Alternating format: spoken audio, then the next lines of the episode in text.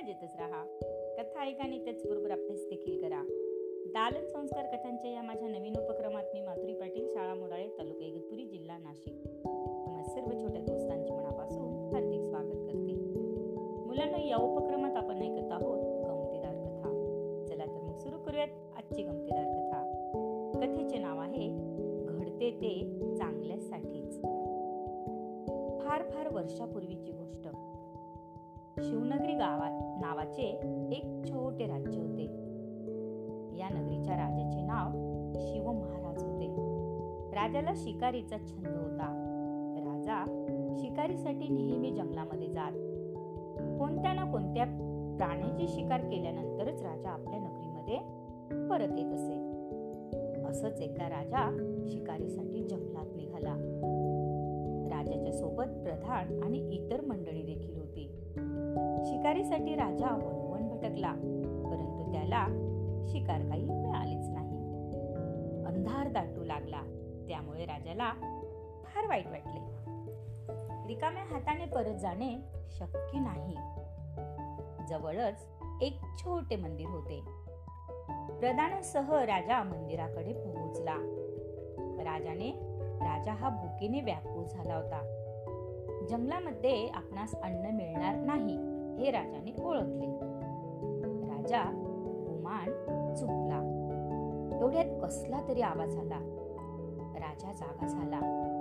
आपल्या सहकार्यांना उठवू लागला. ईशाला तलवार होती. राजाचा हात तलवारीवर पडला. राजाचे एक बोट कापले गेले आणि रक्त वाहू लागले. दिवसभर फिरून राजा थकला होता.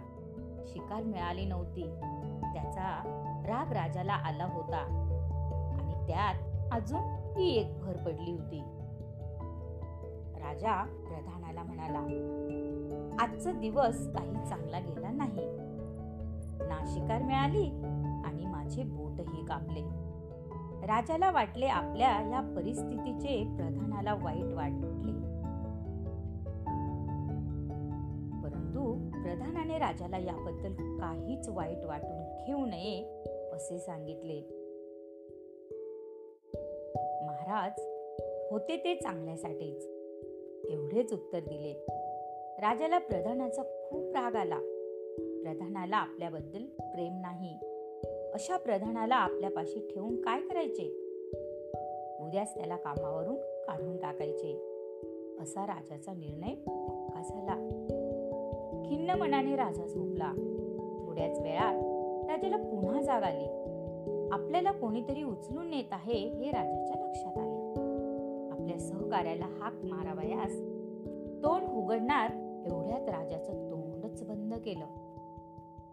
हे लोक आपल्याला कुठेतरी घेऊन जात आहेत हे राजाच्या लक्षात येणार बऱ्याच वेळानंतर राजाला एका निर्जन ठिकाणी आणले गेले. राजाने समोर पाहिले तर तलवारी घेऊन माणसे नाचत होती. समोर एका देवीची एक मूर्ती होती. राजाला काहीच समजत नव्हते. थोड्या वेळातच राजाच्या गळ्यात फुलांचा एक मोठा हार घातला गेला आणि राजाला देवी पुढे उभे केले. आता मात्र राजाच्या लक्षात आले. हे आपला बळी देणार. आपला बळी देण्यासाठीच त्यांनी मला येथे आणले आहे. राजाला काहीही उपाय सुचत नव्हता. राजाच्या अंगावरील कपडे उतरवले गेले. राजाच्या अंगाला अंगारा लावला गेला. राजा आम्ही तुझा बळी देणार आहोत असे बोलून एका माणसाने तलवार हातात घेतली. तोच एक जण म्हणाला ऐका ऐका हा राजा बळी देण्या योग्य नाही.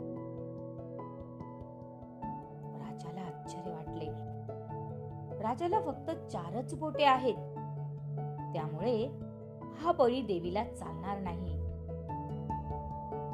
राजाची सुटका झाली. तेव्हा राजाला प्रधानाची आठवण झाली. आपला प्रधान खरोखरच हुशार आहे.